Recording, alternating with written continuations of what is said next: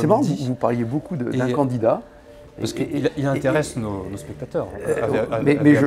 Parce qu'aujourd'hui, au moment où je vous réponds, il y en a deux qui sont en tête, c'est le président sortant et Marine Le Pen. Ce qui nous intéresse, c'est la recomposition à droite. Je pense que Marine Le Pen, Valérie Pécresse et d'autres sont concernés aussi par la recomposition à droite.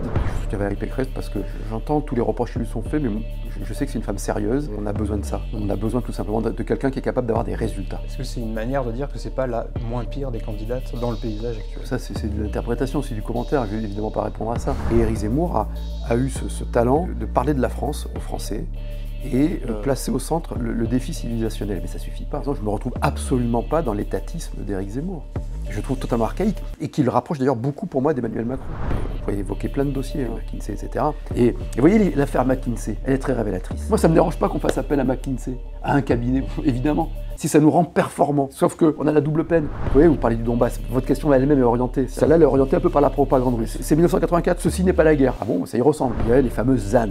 Zéro artificialisation nette, qui partent de bonnes intentions dont l'enfer est pavé, hein, comme toujours avec la niaiserie écolo-gauchiste. En France, on ne fait plus ça. On sanctionne peu le voyou, mais on emmerde tout le monde a priori, et notamment les classes moyennes, etc. Bonjour David Lisnard. Bonjour. Merci de nous recevoir au siège de l'Association des maires de France. Nous sommes à Paris, sur le Quai d'Orsay. Vous présidez cette institution centenaire depuis le mois de novembre. Vous avez été élu pour un mandat de 3 ans en succession de François Barouin. Vous êtes avant tout le maire de Cannes et à ce titre, on vous connaît depuis le début du Covid pour votre gestion de la crise dans votre ville, de la critique acerbe de la bureaucratie qui en découle. Et vous êtes aussi un soutien de Valérie Pécresse pour la présidentielle, on en parlera un peu plus tard. Mais d'abord, est-ce que vous pouvez nous donner votre sentiment général sur cette fin de campagne? On est maintenant à quelques jours du premier tour. Il y a eu l'étape des parrainages où vous êtes investi, il y a maintenant l'étape du non-débat comme le dénoncent certains commentateurs. Qu'est-ce que vous retenez de cette campagne? Est-ce que vous l'avez trouvée à la hauteur, intéressante, décevante? Alors d'abord, dans votre présentation, on me connaît depuis la crise Covid, je ne suis pas sûr qu'on me connaît beaucoup, hein, d'une part. En revanche, à Cannes, ça fait longtemps qu'on me connaît. Et l'engagement contre les effets de la bureaucratie, les excès en tout cas, pour la liberté créatrice, ça fait longtemps que j'écris, que je le mets en application, à la fois sur le plan entrepreneurial, quand j'avais un commerce, quand j'ai dirigé la société du Palais des Congrès, on a totalement désendetté avec mes équipes. À la ville de Cannes, on a baissé la dette de 60 millions d'euros en même pas un mandat. Donc, en trouvant des modes de création de valeur, en valorisant les individus, etc. Donc ce que je veux dire, c'est qu'il y a des effets ensuite d'accélérateurs médiatiques, mais moi je me sens en cohérence avec ce que je fais, ce que je vis quoi, depuis des décennies en réalité. Sur la campagne, ouais, comme beaucoup de personnes, au moment où je vous réponds en tout cas, il y a une frustration civique, mais je crois qu'elle est proportionnelle à l'atonie civique dans laquelle on est et dans laquelle on planche depuis longtemps, pour différentes raisons. La baisse du niveau de l'instruction publique en France, ce n'est pas une vue de l'esprit, ce n'est pas un propos réactionnaire, c'est une réalité. Je pourrais vous donner des exemples si on évoque les Ukrainiens qu'on intègre dans nos classes. Hein, moi, ça me frappe, c'est les meilleurs. Ils arrivent et au bout de quelques jours, ils sont premiers de la classe. Voilà, en maths, en sciences, même en histoire géo, et ils apprennent très vite le français. Et nos gamins, ils sont intelligents, ils sont aussi intelligents que les Ukrainiens, donc il y a un problème majeur, quoi. Ça saute aux yeux avec ces enfants ukrainiens qui viennent d'un pays beaucoup plus pauvre que nous et qui sont tout de suite meilleurs et qui sont heureux d'aller à l'école, etc. Donc il y a une atonie civique qui marque un déclin de la raison critique, du débat politique, alors qu'on est un pays très politique, on est peut-être avec l'Italie le pays le plus politique, on aime ça. Et puis il y a ces effets de crise et de succession d'urgences qui, bien sûr, n'ont pas été voulues, hein, la crise Covid, la crise ukrainienne et la guerre en Ukraine, mais qui sont catalysées, instrumentalisées par un président de la République candidat qui lui-même a pratiqué et pratique encore, mais on pourrait évoquer plein de dossiers, hein, d'actualité, McKinsey, etc., une sorte de dépolitisation des choses. Et en prétendant incarner une sorte de rationalité, ce que je conteste, parce que je pense que non seulement il dépolitise, mais en plus je pense qu'il n'est pas efficace, puisqu'on voit les comptes publics se dégrader, le déficit commercial exploser, l'insécurité, contrairement à la doxa et à la propagande qu'on nous livre, augmenter. Donc ce débat, je pense qu'il n'est pas abouti pour différentes raisons, qui tiennent au contexte, à l'évolution de l'actualité, à la polarisation par les réseaux sociaux, etc., par la tactique du président qui forcément est au centre du jeu en étant candidat et président sortant, et aussi par peut-être notre incapacité à faire entendre nos thèmes, quoi. Et là-dessus, bon, ben, moi j'espère toujours un bon résultat, hein. J'ai toujours mené des combats, et les combats, on ne perd que ceux qu'on ne mène pas, quoi. Donc, et je soutiens Valérie Pécresse parce que j'entends tous les reproches qui lui sont faits, mais je sais que c'est une femme sérieuse, qui bosse, et on a besoin de ça. On a besoin tout simplement de quelqu'un qui est capable d'avoir des résultats. Alors, on vous connaît pour être un pourfendeur de l'État central, un défenseur des libertés locales, un vrai libéral contre la citana, pour la responsabilité individuelle. Pourtant, vous défendez une candidate, Valérie Pécresse, qui fait montre parfois d'un certain étatisme. Elle propose par exemple la création d'une banque de jeunes. Elle veut contraindre les entreprises à augmenter les salaires. Est-ce que ce n'est pas un peu antinomique avec votre engagement? Deux choses, hein. D'abord, il est vrai que moi, je suis dans une logique qui est beaucoup plus sur la subsidiarité, sur la liberté, que toute l'offre politique actuelle sur la présidentielle, sur les 12 candidats. Mais je sais aussi que la pureté n'existe pas. La pureté, c'est une vision fantasmée. Et que dans l'offre actuelle, Valérie Pécresse, et c'est indéniable, est la seule qui a un projet qui répond de façon sérieuse, crédible, à la problématique de la dysfonction publique. Qui fait qu'on a plus de prélèvements obligatoires qu'ailleurs, impôts et charges, qu'on a plus de dépenses publiques qu'ailleurs, et qu'on a des services publics moins présents qu'avant. Donc et ce n'est pas une fatalité. Cela vient de l'excès de normes, de règles, de contraintes, de reporting, le management de ringard qui a sous couvert de modernité, qui est en fait totalement obsolète, avec des grands ensembles, etc. Mais c'est la seule qui porte un projet de décentralisation puissant, qui parle de subsidiarité, qui annonce comment elle finance ses propositions, qui évoque le nombre de 200 000 fonctionnaires en moins, mais de plus 50 000 sur les fonctions régaliennes. C'est-à-dire qu'on aura plus de capacité de mieux payer les fonctionnaires, plus de fonctionnaires de terrain, mais moins de masse salariale au total. Et ce qu'on arrive à faire dans nos collectivités, dans les entreprises aussi, il faut le faire pour l'État. Et sur les mesures que vous évoquez, ben moi, ce n'est pas les mesures qui correspondent le plus, évidemment, à ma doctrine. Je ne vais pas m'en cacher. Alors, sur la baisse des salaires, je ne suis pas tout à fait d'accord avec vous, parce qu'elle pose la vraie question, c'est-à-dire de l'écart entre le salaire brut, qui en France est très élevé, et le salaire net, qui est faible. C'est-à-dire que ça coûte cher à l'employeur et ça rapporte peu à l'employé. Et elle y répond intelligemment en disant que cela vient des excès de charges sociales et qu'il faut évidemment budgétiser. Donc elle parle de 3% dans un premier temps, ces charges sociales sur le budget de l'État. Et donc en ça, c'est pas du tout... Enfin moi, ça me va très bien, ça. Je trouve que c'est tout à fait pertinent. Après, ça renvoie aux dépenses qu'il y a derrière ces cotisations sociales et ces budgets. Et c'est là qu'il faut à nouveau retrouver une société de la responsabilité individuelle. Donc, malgré tout, Valérie Pécresse, elle a connu une campagne assez compliquée. Elle a été beaucoup critiquée pour ses errances ou son flou sur certains sujets. Ses prestations hasardeuses, comme au Zénith, qui ont été beaucoup commentées. Et pourtant, à vous écouter, vous comme Eric Ciotti par exemple, on entend que ce qui est bien chez elle, c'est son projet et son équipe. Et vous-même, vous dites que c'est la meilleure candidate possible.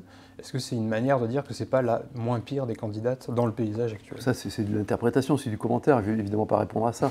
Mais dans ce que vous dites, il n'y a pas que le projet et l'équipe. Il y a aussi sa personnalité. On peut dire ce que l'on veut de Valérie Pécresse, mais c'est une combattante. C'est quelqu'un qui a des résultats. Quand elle est passée dans les ministères, elle a laissé une trace. La réforme de l'université, c'est une des rares réformes des 15 dernières années dont on se souvient et qui a été positive. Ce qu'elle fait à la région Île-de-France, alors on peut tout, on peut gloser, on peut ergoter, on peut dire ce que l'on veut, sauf qu'elle a baissé la dette, elle maîtrise, elle défend les contribuables, elle a été inflexible, bien avant d'être candidate à la présidentielle, ce n'était pas un effet de manche, face aux dérives islamistes dans les bases de loisirs, et dans la région de France, ce n'est pas évident. Et ce que je trouve intéressant aussi chez elle, c'est qu'elle a des principes qui me paraissent clairs, d'une droite classique, qui me vont très bien, et qu'elle comprend le monde dans lequel on est. Elle ne joue pas sur un ressort très facile en politique. Il y a des ressorts faciles en politique, vous savez. Il y a les martingales du président de la République, non, je suis le seul raisonnable, etc., ce qui est faux. Et puis il y a les martingales des peurs, parce qu'on cristallise vite sur les peurs, et celle de la nostalgie. C'est très nous, la nostalgie. On est tous nostalgiques. Et plus on vieillit, plus on est nostalgique par définition. Mais à un moment donné, la responsabilité, c'est de comprendre qu'on vit en 2022 et qu'on est dans une société telle qu'elle est. Et Valérie Pécresse, elle a cette capacité-là d'être solide sur ses fondamentaux, mais d'être dans le présent et de préparer l'avenir. Donc il n'y a pas que le projet et l'équipe, hein. Je trouve que dans sa personnalité, ce que d'aucuns voient comme des faiblesses, etc., on peut aussi y voir des forces, et en tout cas, elle est tenace, et, comme les femmes souvent qui s'engagent d'ailleurs. À côté de la campagne de Valérie Pécresse, il y a celle d'Éric Zemmour qui tranche assez par sa dynamique. On l'a vu quand même au Trocadéro il y a quelques jours. Pourquoi est-ce que ça prend chez l'un et pas chez l'autre? Le politologue Jean-Yves Camus dit par exemple que Zemmour joue l'épopée et Pécresse la compétence. Est-ce que vous êtes d'accord avec ça? Est-ce qu'il manque d'épopée chez Valérie Pécresse? D'abord, il faut les deux. Il faut de l'épopée et de la compétence. Voilà. Et c'est certainement une des clés, je suis assez d'accord, de cette élection. Ensuite, moi je pense qu'Éric Zemmour a beaucoup de qualités. J'évite de commenter ce que font les autres quand je suis dans la dernière phase notamment de l'engagement. Hein. J'ai fait un choix, donc je m'y tiens et je vais au bout, comme je l'ai fait pour François Fillon, et je ne l'ai jamais regretté. Voilà. Et vous parlez de dynamique, ce n'est pas une question, ça c'est un jugement. C'est un jugement de valeur parce que les sondages ne montrent pas une immense dynamique, donc j'en sais rien. Moi, on verra est-ce qu'il y a un vote caché pour l'un ou pour l'une ou pour l'autre, je n'en sais rien. J'ai connu des très beaux meetings au Trocadéro avec François Fillon, avec Nicolas Sarkozy. La suite n'a pas démontré une grande dynamique, malheureusement, électorale. Au fond, ce qui vous distingue aux Républicains, et peut-être vous plus spécifiquement d'Éric Zemmour, puisque c'est une question qui revient quand même assez souvent, est-ce que ce n'est pas plutôt une différence de degré plutôt qu'une différence fondamentale de doctrine politique, de philosophie, entre Zemmour et Pécresse, votre camp ou vous-même? Alors, j'ai atteint un certain âge et une certaine maturité dans ma vie qui fait que je ne cherche pas à me positionner par rapport à l'un ou à l'autre. N'y voyez pas un signe de prétention, c'est peut-être le cas d'ailleurs, hein, mais c'est simplement un signe de liberté et très objectivement, quand vous regardez les candidats, les principaux candidats, ils ont tous des grandes qualités. On peut les détester, les aimer ou être indifférent, mais vous regardez les premiers, que ce soit Macron, Mélenchon, Le Pen, Valérie Pécresse, Zemmour, enfin, c'est des gens qui ont des qualités, des défauts, mais c'est des personnalités assez fortes. Hein, et quand vous les connaissez, vous le savez. Et Éric Zemmour a eu ce talent, à un moment donné, de parler de la France aux Français, et de placer au centre le défi civilisationnel. Mais ça ne suffit pas. Gérer un groupe, gérer une nation, gérer les interactions d'une nation, la complexité d'une nation, mener une politique pour l'ordre public, mener une politique pour la liberté entrepreneuriale, mener une politique pour l'instruction publique, organiser les collectivités, par exemple, je ne me retrouve absolument pas dans l'étatisme d'Éric Zemmour. Je le trouve totalement archaïque, et qui le rapproche d'ailleurs beaucoup pour moi d'Emmanuel Macron. Je pense que ce sont des deux qui ont une sorte de vision dévoyée du bonapartisme, mais on n'est plus sous Bonaparte, quoi. Et donc aujourd'hui, on est à l'ère numérique, on a des outils d'interaction humaine, de prospérité, et donc je suis très attaché à l'État, à un État recentré, un État fort, mais un État au service de la société, et pas une société au service de l'État. Et ça, c'est peut-être une différence de nature très profonde que j'ai avec Éric Zemmour et avec Emmanuel Macron. C'est-à-dire que je crois qu'on doit être au service des individus, au service de la société, ce qui n'empêche pas d'avoir des épopées et d'avoir de la cohérence collective. Donc votre parti, depuis quelques années, et plus encore avec l'émergence d'Éric Zemmour, est dans une crise de conscience. Lui se réclame de la vraie droite, celle du RPR, avant qu'elle ne se centrise. C'est marrant, vous parliez beaucoup d'un candidat. Parce qu'il intéresse nos spectateurs. Mais parce qu'aujourd'hui, au moment où je vous réponds, il y en a deux qui sont en tête, c'est le président sortant et Marine Le Pen. Ce qui nous intéresse, c'est la recomposition à droite. Très intéressant. Je pense que Marine Le Pen, Valérie Pécresse et d'autres sont concernés aussi par la recomposition de droite. Donc, je vais terminer ma question. Est-ce que si Zemmour fait un bon score devant Valérie Pécresse, puisque Valérie Pécresse ne perce pas vraiment dans les sondages, est-ce que le risque pour les Républicains, c'est pas de se harmoniser, c'est-à-dire de subir le même sort que le PS? Il y a pire que l'harmonisation au PS. Hein, que le PS par rapport à un parti qui est beaucoup plus clair, beaucoup plus clivant, un peu comme Zemmour l'est avec les Républicains. Le PS, c'était la France Insoumise. Est-ce que c'est pas un risque qui existe? Et est-ce que vous craignez pas au fond que si Zemmour fait un très bon score demain, il devienne le nouveau leader de la droite après Fillon, après Sarkozy? Alors, une droite qui était un peu en désert. À titre individuel, je ne crains rien parce que je me sens très bien avec mes convictions. Et que mes convictions, elles seront portées. Et elles seront portées par quelqu'un où je les porterai. Vous voyez ce que je veux dire? Donc, c'est qu'à un moment donné, c'est aussi une question de maturité, ça. Donc, tout ça, c'est de la conjecture. On verra bien qui est devant qui au moment où je vous parle. D'ailleurs, même les sondages ne laissent pas apparaître. Donc, je ne vais pas gloser, argoter et commenter un match qui n'a pas encore lieu. Le match, ce sera le premier tour et le deuxième tour de la présidentielle. Hein. Voilà. Donc, on aura le temps de commenter le match. En revanche, ce qui est sûr, c'est que quoi qu'il advienne sur cette présidentielle, bien sûr, si on la gagne, si Valérie Pécresse la gagne, c'est le début de quelque chose. Et si on la perd aussi, ce sera le début de quelque chose. Et moi, je ferai tout pour que ce soit le début de quelque chose de fort, pour une droite classique, dans son époque, qui pense à l'intérêt général, à l'intérêt du pays, sur ses fondamentaux, je le répète, de liberté entrepreneuriale, d'ordre public et d'unité de la nation. Il s'est dit pendant un moment que vous pouviez être candidat en 2022. Finalement, vous avez eu d'autres projets comme l'AMF. Mais entre-temps, vous avez quand même lancé votre mouvement, vous avez travaillé sur un vrai programme avec des équipes de travail que j'ai pu suivre un peu. C'était quelque chose de très sérieux, il y a une vraie infrastructure. Qu'est-ce que vous allez en faire et est-ce que c'est une ambition qui est révolue ou qui reste ouverte pour la suite? C'est une ambition qui est plus que jamais ouverte. Et donc avec Nouvelle Énergie, on verra comment LR évolue aussi. Enfin, on va passer, quoi qu'il advienne, à une phase, et je l'ai dit, quel que soit d'ailleurs le résultat de la présidentielle législative, et on va construire une offre et on va proposer une offre très puissante pour les prochaines années. La triangulation que opère Emmanuel Macron depuis 5 ans, qui consiste à emprunter des éléments de langage et de programme aux uns et aux autres, ce en même temps qui obère les clivages, qui installe un moi ou le chaos, c'est un peu ce que vous avez dit tout à l'heure, qui essaie de faire passer tous les autres pour des incompétents ou des extrémistes, est-ce que c'est pas dangereux pour la démocratie? Et avant, on avait le droit à un clivage gauche-droite qui nous laissait un vrai choix de société. Maintenant, c'est un peu un clivage entre le bien et le mal. Est-ce que vous souscrivez à cette lecture? Oui, la réponse est dans votre question. Je pense que la démocratie, elle est attaquée, elle est malade, indépendamment d'Emmanuel Macron. Il ne faut pas tomber dans le manichéisme. Mais je pense que par... c'est Maxime Ledo qui a... Non, c'est pas Maxime Ledo, c'est Raphaël Lorca. Ah oui, d'accord. Raphaël Lorca, sur la marque Macron. Et donc, pour reprendre... Donc, ce que Raphaël Lorca, dans son ouvrage, qui je trouvais très bien fait sur la marque Macron, parle de neutralisation de la vie politique. Donc chez Emmanuel Macron, c'est sûr que ça catalyse, ça stimule cette polarisation. Et justement, ce qui est très important, c'est de refuser cette polarisation. C'est de la refuser. C'est de la refuser en apportant une offre politique forte, qui puisse aller à la racine des choses, donc radicale, mais qui ne soit pas extrémiste, qui ne soit pas démagogue, et qui quand même imprime. Donc c'est à cela qu'on va devoir s'atteler. Moi, j'ai essayé à mon niveau de commencer à faire cela. Pour approfondir un peu cette question, est-ce que vous souscrivez aussi à cette nouvelle dualité imposée par Emmanuel Macron et aussi par Marine Le Pen ou Jordan Bardella à la fin de cette élection, entre le pôle mondialiste progressiste et un pôle conservateur, souverain, réactionnaire?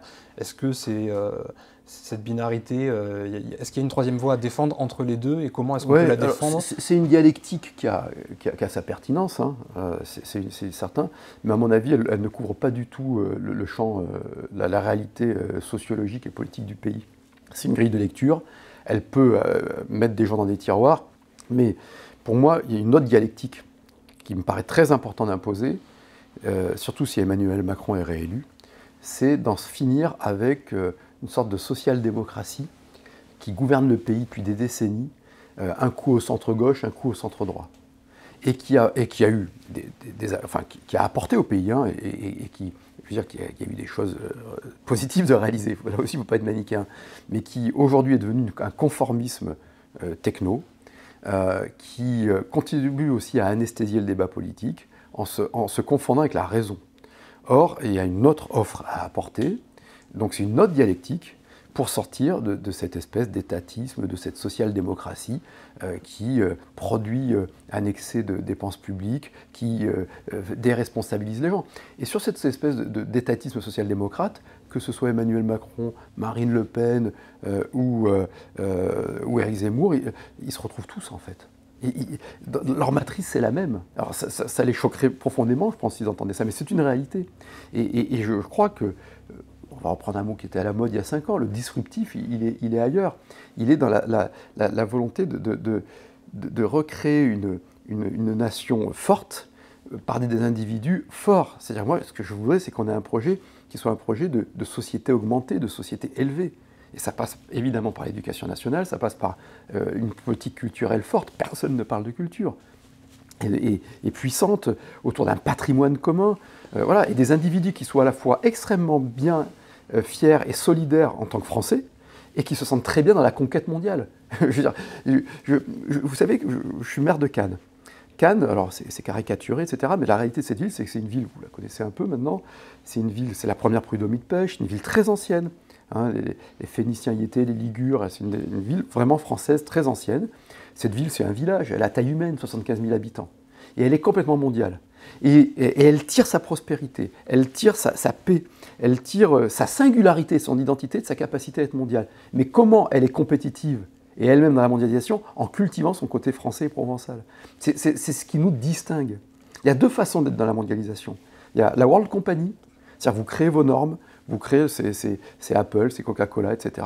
Et puis il y a le fait d'être dans une niche, comme on dit en marketing, de cultiver son identité. Et je crois que la France peut être un Eldorado. L'interaction des échanges, c'est positif, hein. Faut pas croire, hein. C'est-à-dire que le commerce mondial, à condition qu'il y ait une réciprocité, à condition que ça ne se fasse pas au détriment de notre souveraineté, et c'est là qu'il faut se méfier des idéologies. Et je pense qu'effectivement Emmanuel Macron a une vision qui était une division, une espèce de division internationale du travail, mais là aussi complètement archéo, quoi. C'est complètement archaïque. Donc il y a autre chose à inventer, et qui ne renvoie pas forcément à cette dialectique « je suis soit enraciné, soit mondial ».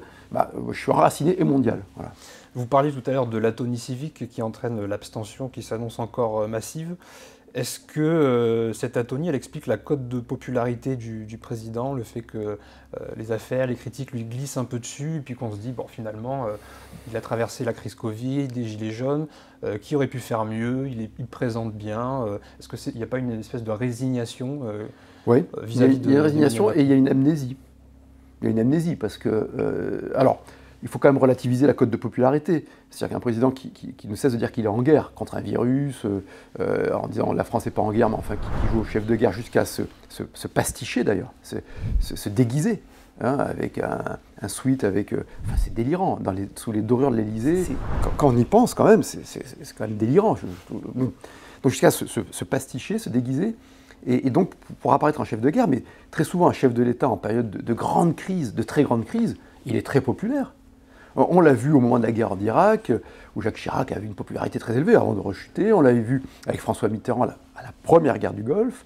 Donc, quand il y a des circonstances exceptionnelles, avec l'adrénaline, cela, en principe, il y a une popularité bien plus élevée que celle de l'actuel chef de l'État. Donc, il faut la relativiser. Un. Deux, oui, il y a une façon d'oublier toutes les dysfonctions qui, à terme, disent « Ah, est-ce que les autres ont fait mieux ?» Mais oui, il faut qu'on compare le nombre de morts par habitant pendant la crise Covid, France, avec tous les autres pays, et on verra qu'on est dans les 4 pays les pires. Il faut qu'on compare les performances économiques. On nous dit qu'on est des champions économiques, mais il y a une mystification inouïe. Le taux de chômage s'améliore, tant mieux, il baisse. Mais il baisse moins que la moyenne européenne. La précédente fois, le taux de chômage avait baissé, c'est-à-dire avant la crise des subprimes, il baissait plus vite en France, c'était sous Nicolas Sarkozy, que la moyenne européenne. Le déficit commercial a augmenté en seulement 4 ans de 35%. C'est énorme, on n'avait jamais vu ça. On est à 85 milliards. Et ça, on peut nous raconter ce que l'on veut. On peut nous sortir des exemples de boîtes qui réussissent, et tant mieux, qui existent. Mais la réalité, c'est que la perte de compétitivité de la France, compétitivité qualité, de sa formation, sa capacité capitalistique, elle se traduit dans ce déficit commercial au sein de la zone euro. Ce n'est pas un effet de l'euro. On est en déficit commercial avec tous les pays qui ont l'euro sauf l'Espagne. Voilà, c'est simple. La désindustrialisation, on nous montre une boîte qui s'installe, mais pendant qu'il y en a une qui s'installe, il y en a 10 qui plongent. On a un taux d'industrialisation aujourd'hui qui est de 11%. Sur l'industrie manufacturière, on a 10,5%. On est passé derrière l'Espagne, on est derrière l'Italie depuis longtemps, derrière l'Allemagne depuis très longtemps. Donc, il y a et on l'a vu pendant la crise Covid, où on a eu quand même un État qui était incapable de fournir les équipements de base, des blouses, des masques, etc., à ses salariés, soi-disant une grande puissance mondiale, et qui en plus attaquait les mairies qui, elles, arrivaient à les acheter pas cher, des masques de bonne qualité, et les fournissaient aux hôpitaux qui sont pourtant du ressort de l'État. Donc je crois qu'il est très important de déconstruire cette image-là. C'est dans un intérêt civique, et qu'on débatte de vraies choses. Enfin, le déficit de l'État s'est dégradé avant le Covid. La dépense publique a augmenté hors Covid. Qu'elle augmente pour le Covid, c'est logique, tout le monde le comprend. C'est le rôle de l'État d'être un dernier assureur, un protecteur. Mais 40 milliards d'euros d'augmentation des dépenses courantes de l'État, mais c'est délirant.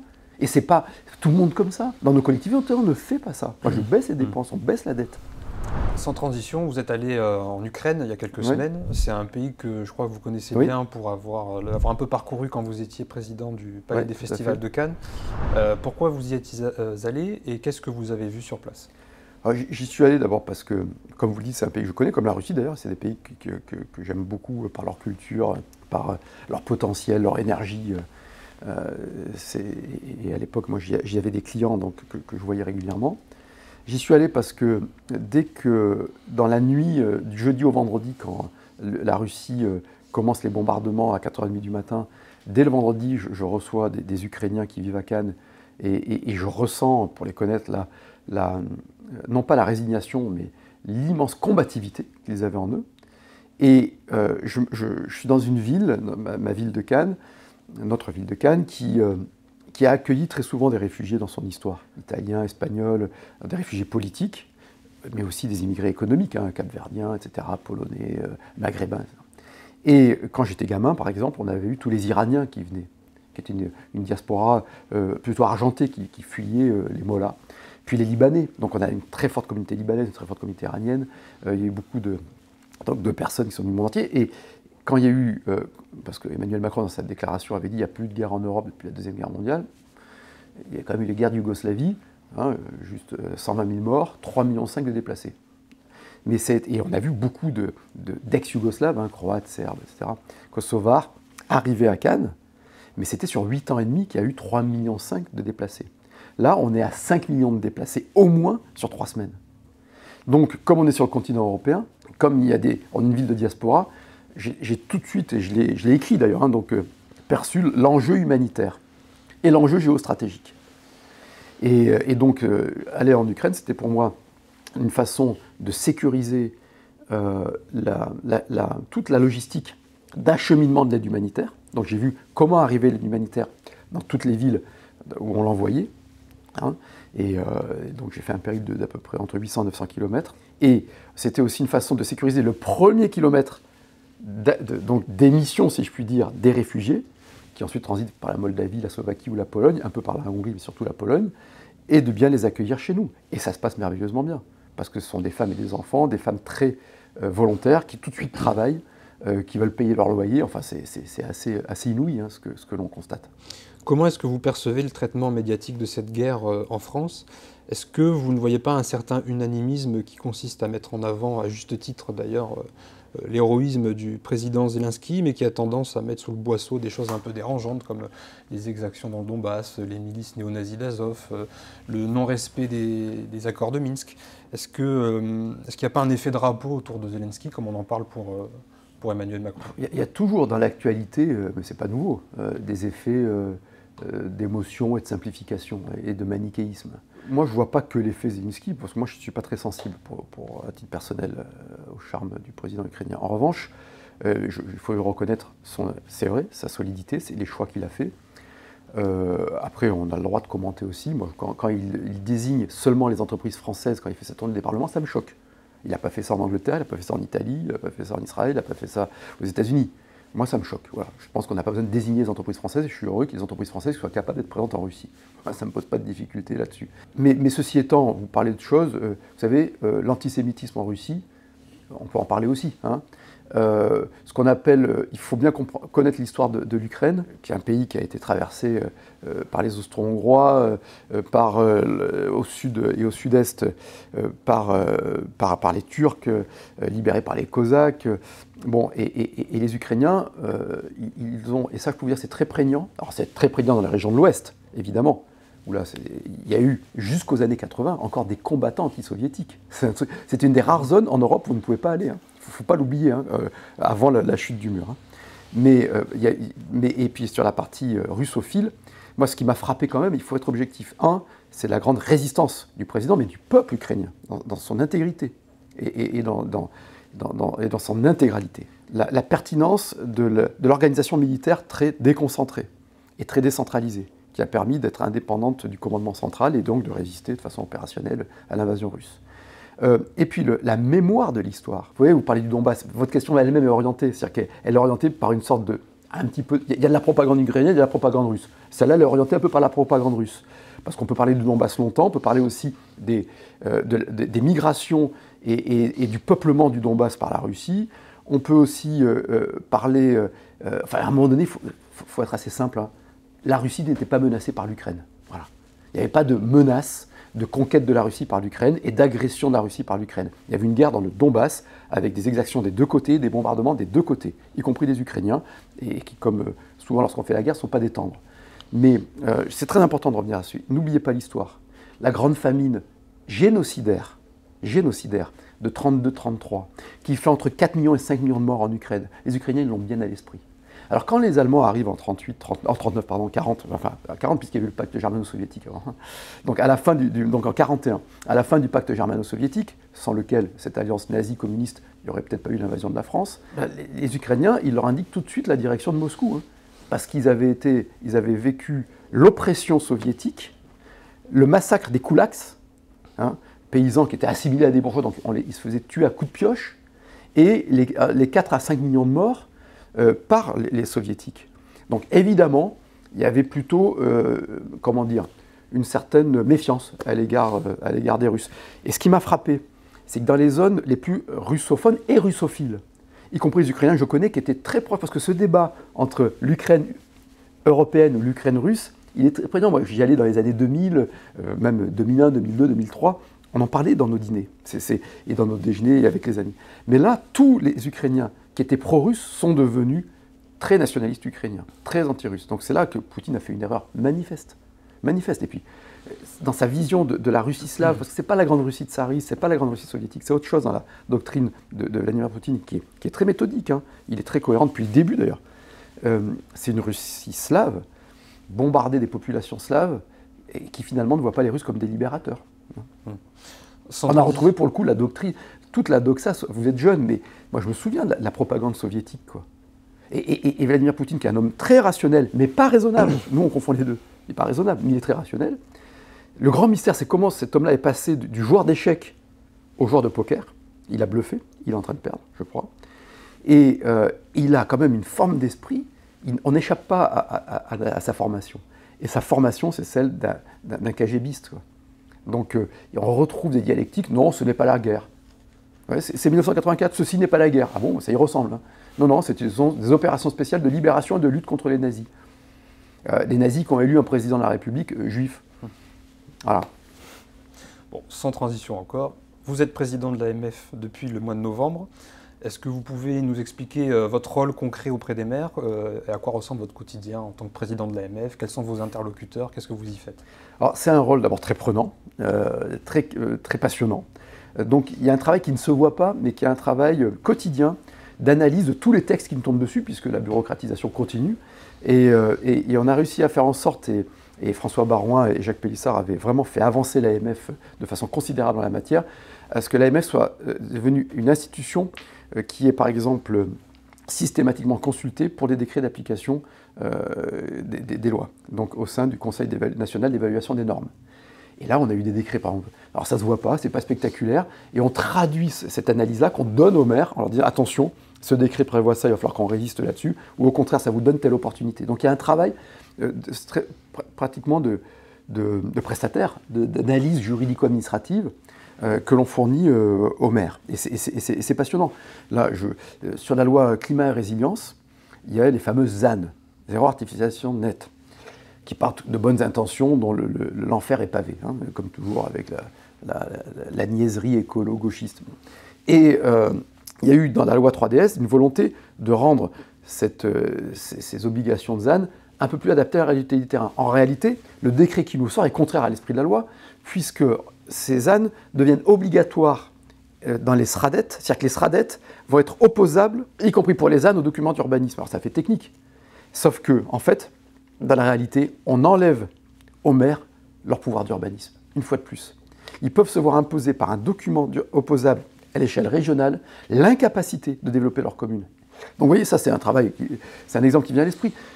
Donc il y a tout ce travail d'analyse des textes, il y a tout ce travail de mobilisation, de défense, de la réalité communale et de la ruralité, qui est un enjeu majeur qu'on met en avant, et puis d'être force de proposition, pour défendre les libertés locales. Donc c'est passionnant. Je vais aux assemblées générales de maires quand je le peux. Parfois, il y en a plusieurs dans plusieurs départements dans la même journée. Rencontrer les maires, remonter les infos. Sur la vaccination, me battre pour que les mairies soient remboursées. Donc c'est ce travail de go-between et puis de quotidien, mais aussi de prospectif pour défendre les libertés locales. Dans votre doctrine politique reviennent souvent les notions de liberté et de responsabilité que vous liez, que vous rendez indissociables. C'est pas toujours lié, mais c'est une dialectique qui fonctionne pas mal. Est-ce que vous pouvez nous détailler et expliciter cette dialectique qu'on entend peu souvent en politique ? Alors, c'est une question très large que vous me posez. Et on regarde l'heure. Mais si vous voulez, moi je suis d'un univers d'indépendants. Et vous savez, avec l'âge, on apprend à s'auto-analyser. Et donc, j'ai grandi dans le petit commerce avec des parents autodidactes.